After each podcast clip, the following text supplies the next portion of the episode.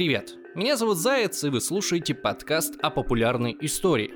Раньше на этом месте был Архивариус, но теперь мы создали отдельный проект с похожей тематикой, но с уклоном в сторону самых горячих и спорных тем. Как и раньше, в первую очередь мы — это YouTube-канал, а подкаст-версию мы делаем для тех, кому удобнее слушать, а не смотреть.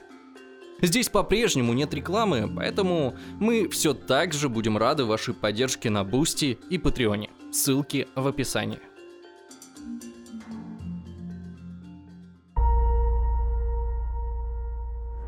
Привет. Работа всяких секретных служб всегда вызывает интерес, потому что так люди устроены, что им всегда интересны тайны, особенно если они связаны с могущественными организациями. Отсюда такая народная любовь к мировым заговорам, масонам, иллюминатам, евреям и прочим объединениям, кого конспирологи назначили скрыто управлять планетой. Другая точка притяжения для такого интереса – это, конечно же, разнообразные силовые ведомства, которым традиционно приписывают самые широкие полномочия. Агенты эф бэ эр, цэ эр у, ка гэ бэ, эм и шесть сотни раз становились героями фильмов и книг, где невозмутимые борцы со злом в одиночку решали судьбы мира. В реальности все порой бывало далеко не так радужно, и спецслужбы регулярно лажали как дети. Но сегодня я не буду пытаться показать, какие эти секретные организации на самом деле криворукие дебилы. Наоборот, я расскажу о том, как полиция различных стран пытается друг с другом сотрудничать и ловить преступников вместе, а вы узнаете, как работает Интерпол. Но сначала давайте разберемся, что это вообще такое. Во-первых, это никакая не секретная служба, но при этом в среднем люди знают про нее намного меньше, чем про то же эф бэ эр. Если просто выйти на улицу и спросить случайного человека, что такое Интерпол, то вы, скорее всего, услышите ответ, что это некая полицейская организация, который расследует преступников по всему миру. Этот ответ одновременно правильный и неправильный. Правильный, потому что в задачи Интерпола действительно входит помощь в поимке нарушителей закона. Но было бы ошибкой считать, что у Интерпола есть какие-то свои отдельные детективы. Это скорее что-то вроде международной полицейской почты. Звучит, конечно, скучновато, но за почти столетнюю историю международной полиции там случалось всякое. Интерпол был замешан и в сотрудничестве с Третьим Рейхом, и долго отказывался преследовать терроризм и много чего еще. В общем, занимался совсем не тем, чем, по идее, должно заниматься полицейское управление с хорошей репутацией. Как же так получилось? Сейчас узнаете.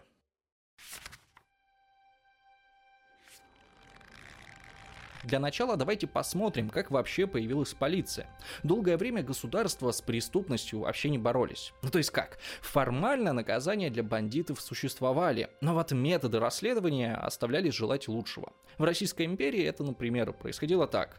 В каком-нибудь селе появился конокрад. Туда приезжал урядник из центра, собрал местную общину и говорил: либо вы сами найдете вора, либо наказаны будут все. Может показаться жестоким и несправедливым, но такие меры имели смысл. В деревнях крестьяне хорошо знали друг друга, поэтому преступника находили быстро и, как правило, сажали его на кол. В общем, метод коллективной ответственности отлично работал вплоть до девятнадцатого века. При этом что-то типа полиции тогда уже существовало, но предназначена она была для борьбы не с уголовными преступниками, а государственными. Проще говоря, полиция защищала власть, а не народ. Первой страной, где появилась первая эффективная служба правопорядка, стала Америка. В тысяча семьсот восемьдесят девятом году президент Джордж Вашингтон назначил тринадцать маршалов США и основал старейшее федеральное учреждение в мире. Вскоре в Европе стали брать вверх новые представления об обязанностях полиции. В тысяча восемьсот семнадцатом году полиция появляется в Париже, а через двенадцать лет в Лондоне. Кстати, до сих пор там можно услышать, как констеблей называют Бобби. Это прозвище появилось у английских полицейских еще двести лет назад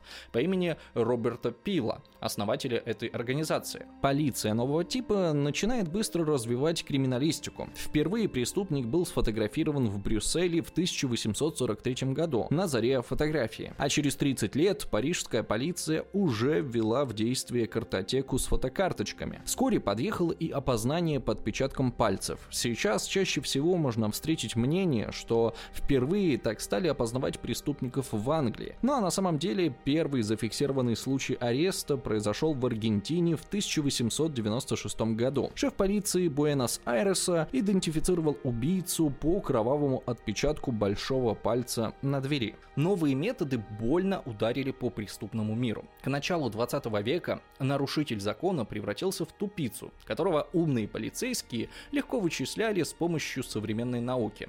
Комиссар полиции Лондона сэр Кенри Смит высокомерно рассуждал в интервью: «Преступники одержимы странным желанием повторяться. С удивительным и глупым постоянством карманник работает на одних и тех же маршрутах амнибусов, возвращается на те же самые улицы и ворует одни и те же вещи. Эти особенности у профессионалов более высокого уровня еще больше поражают. Грабители банков и фальшивомонетчики, словно забороженные, не изменяют своему стилю. В их головах нет иных идей, кроме ограбления банка и подделки денег». Так продолжалось несколько прекрасных десятилетий, в которые политики похлопывали героев полицейских по плечу, а литераторы тоннами писали книги про гениальных сыщиков. А потом вдруг все переменилось. Преступность стала международной, а государства оказались перед ней бессильными. Изменила ситуацию появление железных дорог, паровых двигателей, а позднее автомобилей и аэропланов. Во введении к своему учебнику профессор Берлинского университета Франц фон Лист писал, «Мы живем в эпоху, когда профессиональный вор или мошенник чувствует себя как дома в Париже, Вене или Лондоне, когда фальшивые рубли выпускаются во Франции или в Англии и переправляются в Германию, а банды преступников орудуют в нескольких странах сразу». Паспортов и виз в традиционном смысле еще не существовало, границы были открыты. Бандиты совершали преступления в одной стране и уезжали в другую, чтобы тратить там награбленное. Теоретически можно было добиться их экстрадиции, но только если между двумя странами был заключен специальный договор. Но даже в этом случае каждый раз была долгая дипломатическая работа с тоннами бумажной переписки. Получилась абсурдная ситуация. Преступник мог беззаботно сидеть утром за кофе и читать в местной газете, как полиция страны, где он совершил преступление, направила документы для экстрадиции. После этого он спокойно заканчивал завтрак, сворачивал газету и неторопливой походкой шел упаковывать чемоданы. А к приходу полицейских он пил кофе уже в другой стране. Исправить эту ситуацию вызвался человек, который, наверное, менее всего подходил для этой роли. Князь Монако Альберт Первый. Что его заставило взяться за объединение полицейских всех стран, до сих пор загадка. Самую интересную версию высказал французский писатель Франсуа Баваль. По его словам, однажды князь познакомился с очаровательной, но очень печальной девушкой. Она рассказала ему, что приехала в Монако со своим женихом, чтобы отметить свадьбу. Но тот проиграл все деньги в казино. Пока князь страстно сочувствовал несчастной красавице на уединенной скамейке в парке, ее сообщник выкрал его фамильные драгоценности. И прежде чем пропажа была обнаружена, парочка укатила в Италию, где стала недосягаемой для монакских полицейских. Как бы там ни было, в тысяча девятьсот четырнадцатом году Альберт пригласил ведущих юристов, офицеров полиции и адвокатов со всего мира в Монако на первый международный конгресс криминальной полиции. Прибыло сто восемьдесят восемь делегатов из двадцати четырёх стран. Конгресс прошел замечательно, с галоконцертом, автомобильными прогулками по Ривьере, княжескими приемами и многочисленными речами, в которых полицейские радостно хвалили друг друга. Помимо этого, они договорились и о конкретных нововведениях, создании централизованного учета международной преступности и об упрощенной экстрадиции между странами. Однако никаким реальным результатам Конгресс не привел. Через три месяца один молодой паренек в Сараево застрелил эрцгерцога, и все планы Альберта сгорели в пламени Первой мировой войны. Эта война совершенно изменила Европу. Рассыпались старые империи, появились сотни тысяч беженцев. Помимо этого, эпидемия испанки вынуждала власти закрывать границы, вводить визы и паспорта. Европа все больше становилась похожа на современную. Это упрощало работы национальных полицейских организаций, но потребность в международной координации все равно оставалась. Это хорошо понимал человек по имени Иоганн Шобер, главный полицейский Вены. Он стал вторым, кто попытался объединить усилия полицейских разных стран. После окончания Первой мировой войны Шобер смог обеспечить относительно бескровный переход Австро-Венгрии от империи к республике и помог бегству семьи императора. Когда страсти немного поутихли, общественность оказалась очень благодарна Шоберу, что он не позволил запятнать новую страну кровью старых правителей. Так как он вообще хорошо справлялся с поддержанием порядка в столице, его даже выбрали в тысяча девятьсот двадцать первом году канцлером нового государства. Правда, ненадолго, всего на год. Через несколько месяцев после ухода с поста канцлера и возвращения на должность главы полиции, Шобер решил возродить идею князя Альберта о создании международной политической организации. Но на этот раз она должна базироваться, разумеется, в Вене. Австрия очень болезненно переживала гибель своей империи, и такая инициатива была австрийцам очень приятна. Она демонстрировала, что их страна еще кое-что значит на международной арене.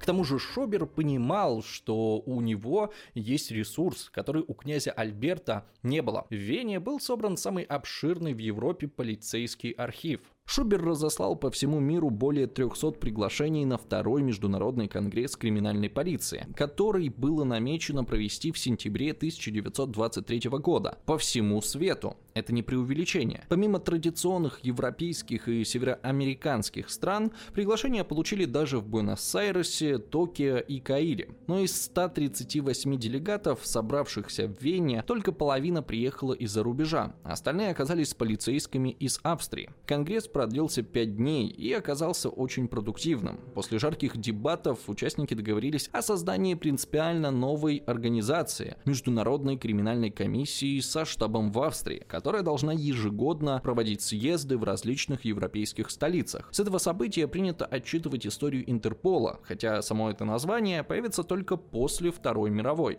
В общем, после основания комиссии, наговорив друг другу всяких красивых слов, полицейские разъехались по своим странам.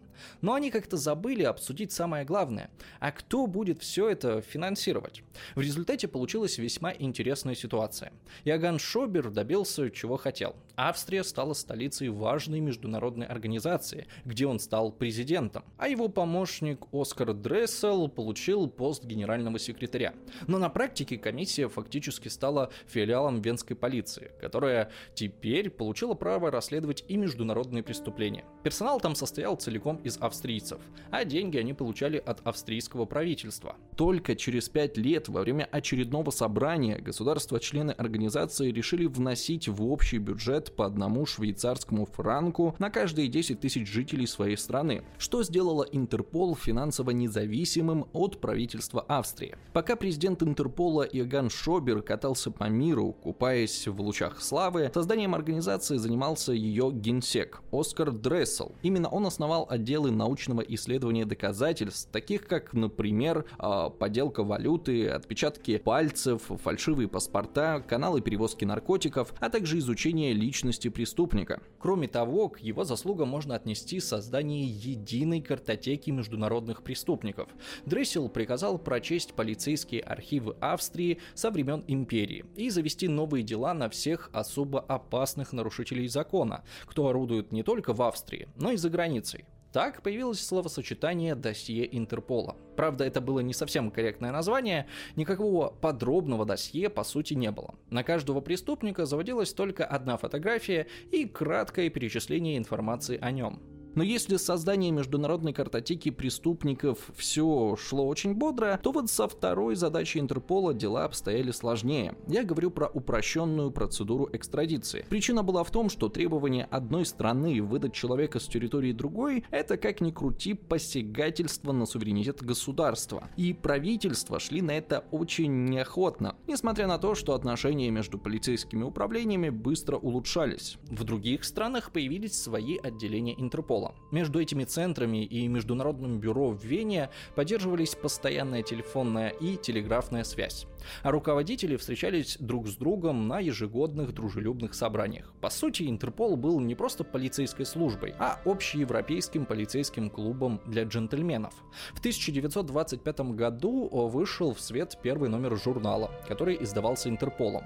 Он стал выходить два раза в месяц и печатался на нескольких языках. Заголовки были интригующие. Фальсификация долларовых банкнот, ясновидящие и криминальная полиция, и даже сексуальное удовлетворение от езды в поездах. Даже интересно, что же там было. Важным разделом в журнале стали объявления международного розыска, где перечислялись, сейчас процитирую, наиболее значимые особы обоего пола, разыскивающиеся за преступления международного характера. Вот так вот. Несмотря на такой поэтичный, витиеватый язык, описания в таких публикациях были далеки от современных представлений о толерантности. Информация о преступниках там носила откровенно расистский, сексистский и антисемитский характер. В наше время за такие формулировки Интерпол засудили бы на миллионы. Я их повторять не буду, чтобы не получить ограничения от Ютуба. Создатель и первый президент Интерпола Иоганн Шобер скончался в августе тысяча девятьсот тридцать второго года.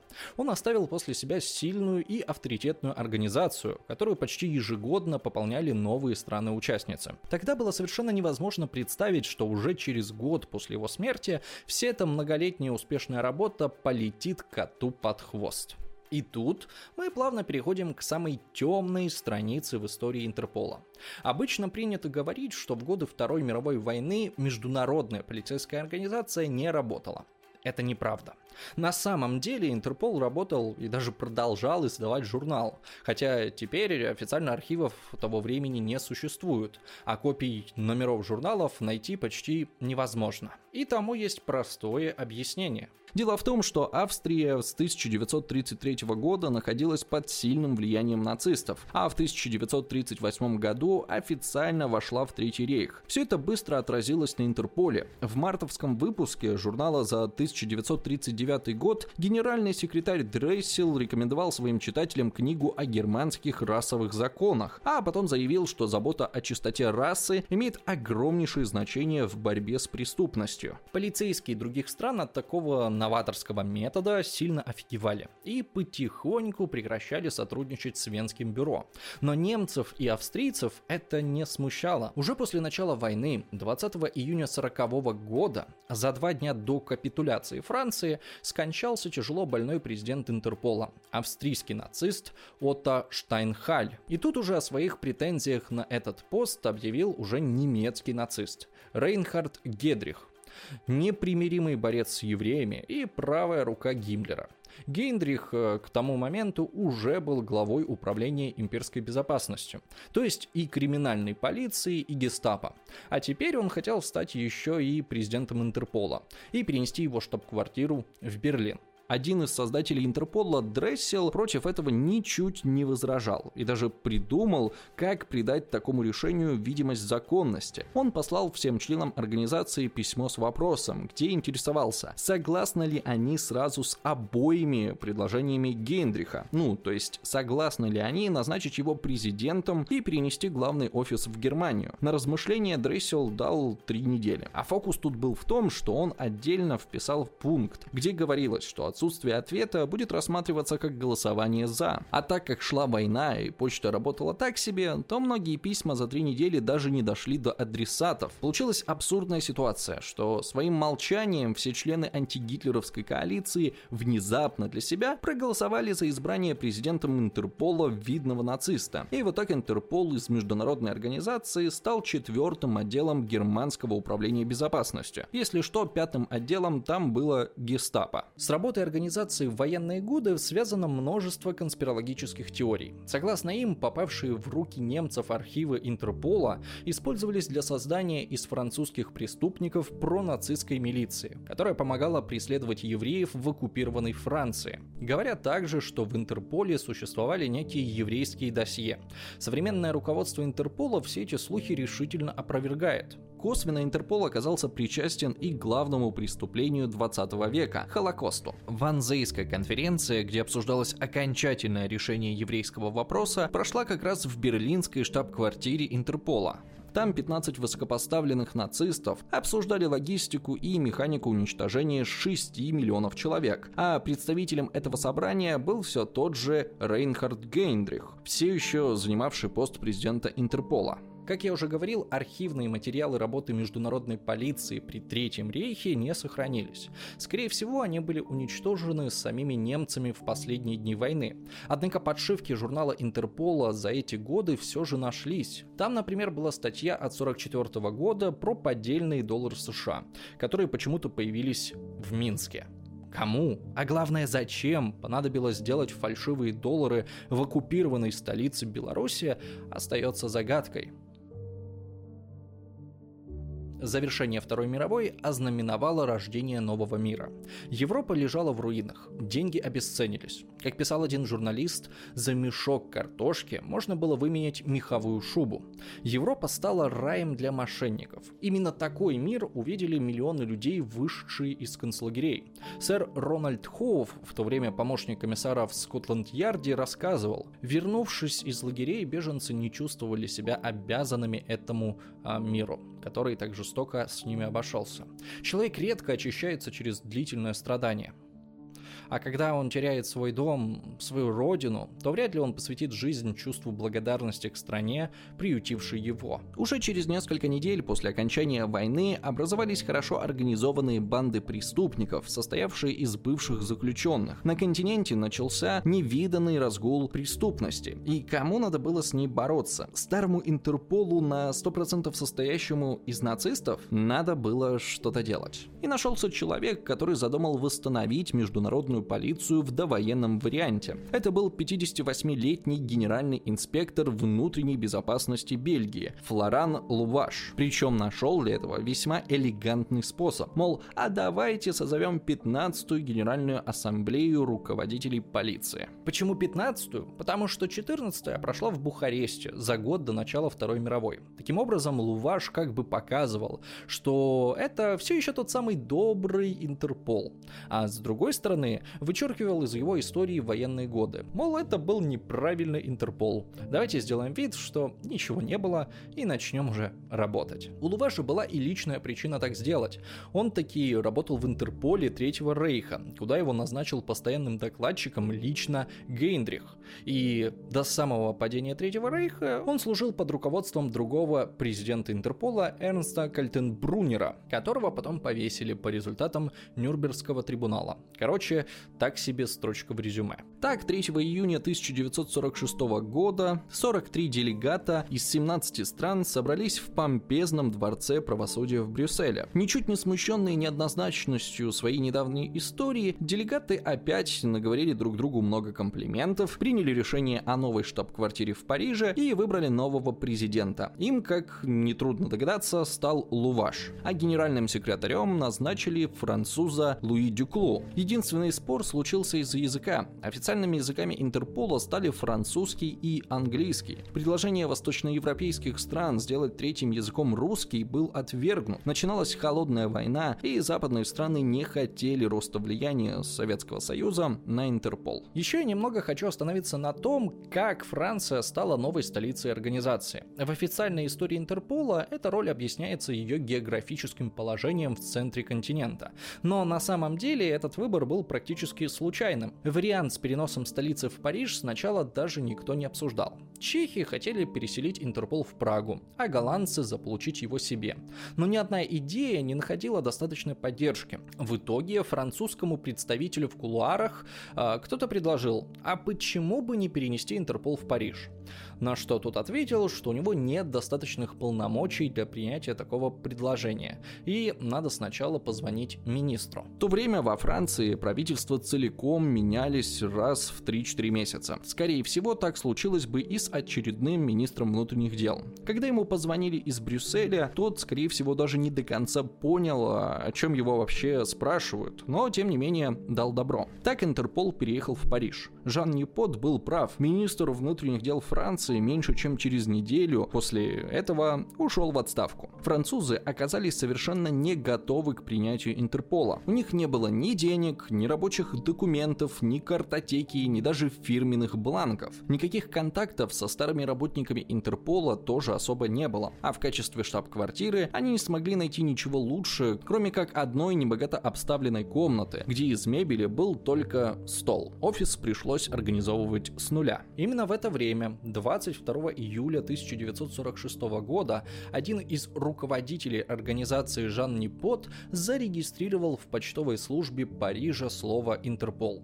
То есть знаменитое название появилось только сейчас, спустя фактически двадцать три года после создания службы. Постепенно в распоряжении Непота оказались архивы криминальной полиции Франции, Бельгии и часть довоенной картотеки. Он принялся их обновлять и придумал уникальную систему цветных карточек, которые существуют в Интерполе до сих пор. Разве что бумажных бланков давно нет и вручную их никто не красит. Всего в системе Непота было пять цветов. Красное извещение – это описание преступника, которого разыскивает как минимум одна страна-участница Интерпола. Такая карточка фактически равнялась международному ордеру на арест. Получив такое извещение, полицейские сначала должны подозреваемого арестовать и только потом начинать переговоры об экстрадиции. При этом сами переговоры могут идти сколь угодно, ведь человек уже не сможет убежать, а значит торопиться некуда. Введение такой практики очень быстро упростило работу международной полиции. Зеленые карточки содержали информацию об опасных преступниках, которых формально арестовать пока не за что, но которых необходимо взять под наблюдение. Синим цветом обозначались запросы на получение информации о подозреваемых, настоящее имя, клички, род занятий и так далее. Желтые – данные о пропавших людях и, наконец, черные – информация об обнаруженных трупах. Интересно, что из довоенных архивов Интерпола Непот, по его словам, получил только две тысячи карточек, хотя известно, что еще в тысяча девятьсот тридцать третьем году в картотеку было занесено больше трёх тысяч преступников, а потом их число ежегодно увеличивалось. Куда же делась остальная часть архива? Официальный ответ: погибла при бомбежке Берлина. Вот только здание Интерпола, где хранился архив, осталось неповрежденным, так что куда на самом деле подевалась картотека – загадка. Французы вообще получили эти две тысячи довоенных карточек от американцев, а не австрийцев или немцев. А к американцам они попали потому, что после войны в доме, где раньше располагалась штаб-квартира Интерпола, жили солдаты США. Сохранилась запись, что они нашли там в гараже досье на пятнадцать тысяч лиц. Из них только две тысячи были признаны полезными для работы. Другие были оставлены в гараже, и больше их никто не видел. Эта подозрительная история приводит нас еще к одному важному аспекту работы Интерпола – их отношения с США, если точнее с ФБР. А если совсем уж точно, то конкретно с директором ФБР Эдгаром Гувером. Гувер – легендарная личность. Он занимал свой пост при восьми президентах и восемнадцати генеральных прокурорах, а умер в семьдесят пять лет прямо на службе. С Интерполом он связан тем, что с тысяча девятьсот тридцать восьмого года был там вице-президентом. При этом по американским законам ФБР вообще не могло сотрудничать с Интерполом, потому что зона ответственности Министерства юстиции, куда входит ФБР, ограничивалась территорией США, а правонарушения извне, то есть контрабандой, перевозкой наркотиков и подделкой денег, занимаются таможенная служба, управление по борьбе с наркотиками и секретная служба. Но Гувер использовал свое влияние и добился, чтобы именно его бюро представляло интересы США в Интерполе, чисто ради понтов. У Гувера был пунктик, что ФБР всегда и во всем должно быть первым. Вот только реально помогать Интерполу он не собирался, ибо вторым пунктиком у Гувера была борьба с коммунистами, настоящими и выдуманными. А так как в Интерпол входило немало стран с социалистическими режимами, то он ни в какую не хотел с ними работать и даже общаться. Гувер, например, ни разу не посетил ежегодную ассамблею, хотя обязан был по должности. В конце концов, такое отношение к себе надоело новым боссам Интерпола, и в тысяча девятьсот сорок девятом году они пригласили на собрание сразу двух представителей Америки. Одного, как и положено, от ФБР, а второго от Министерства финансов. Гувер от этого так бомбанул, что моментально прервал радиосвязь между ФБР и Интерполом. Сотрудникам свое решение он объяснил желанием исключить на агентов коммунистическое влияние из просоветских стран типа Чехословакии. С Чехословакией, кстати, Чехословакии тоже был забавный случай. В тысяча девятьсот пятидесятом году три чешских пассажирских самолета приземлились на американскую военно-воздушную базу в двадцати милях от Мюнхена. Они оказались тут не просто так. Во время полета их захватили собственные экипажи. На Европу все плотнее опускался железный занавес, и пилоты таким вот интересным способом решили сбежать из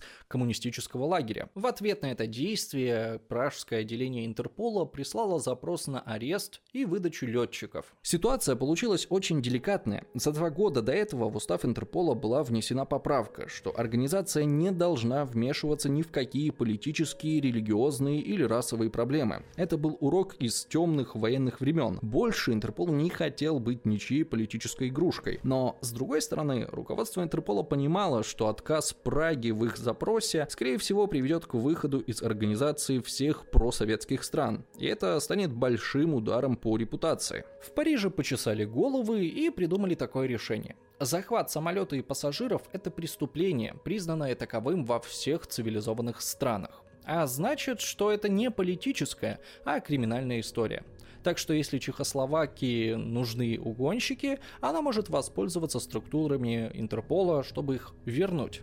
Впрочем, закончилось это полным провалом. Американцы беглецов, конечно, не отдали, а Гувер пришел в бешенство от решения Интерпола и окончательно разорвал связи ФБР с международной полицией. Что еще хуже, отношения с просоветскими странами все равно сохранить не удалось. Вскоре СССР попросил их выйти из организации. Но Интерпол все же нашел способ, как окончательно не сесть в лужу. Там подумали, а нафиг им вообще ФБР, если оно все равно никак не помогало. И вместо бюро начали активно развивать отношения с Министерством финансов, а во времена Кеннеди завязали контакты и с американской прокуратурой. Кстати, в дальнейшем Интерпол еще много лет придерживался стратегии неучастия в политических разборках.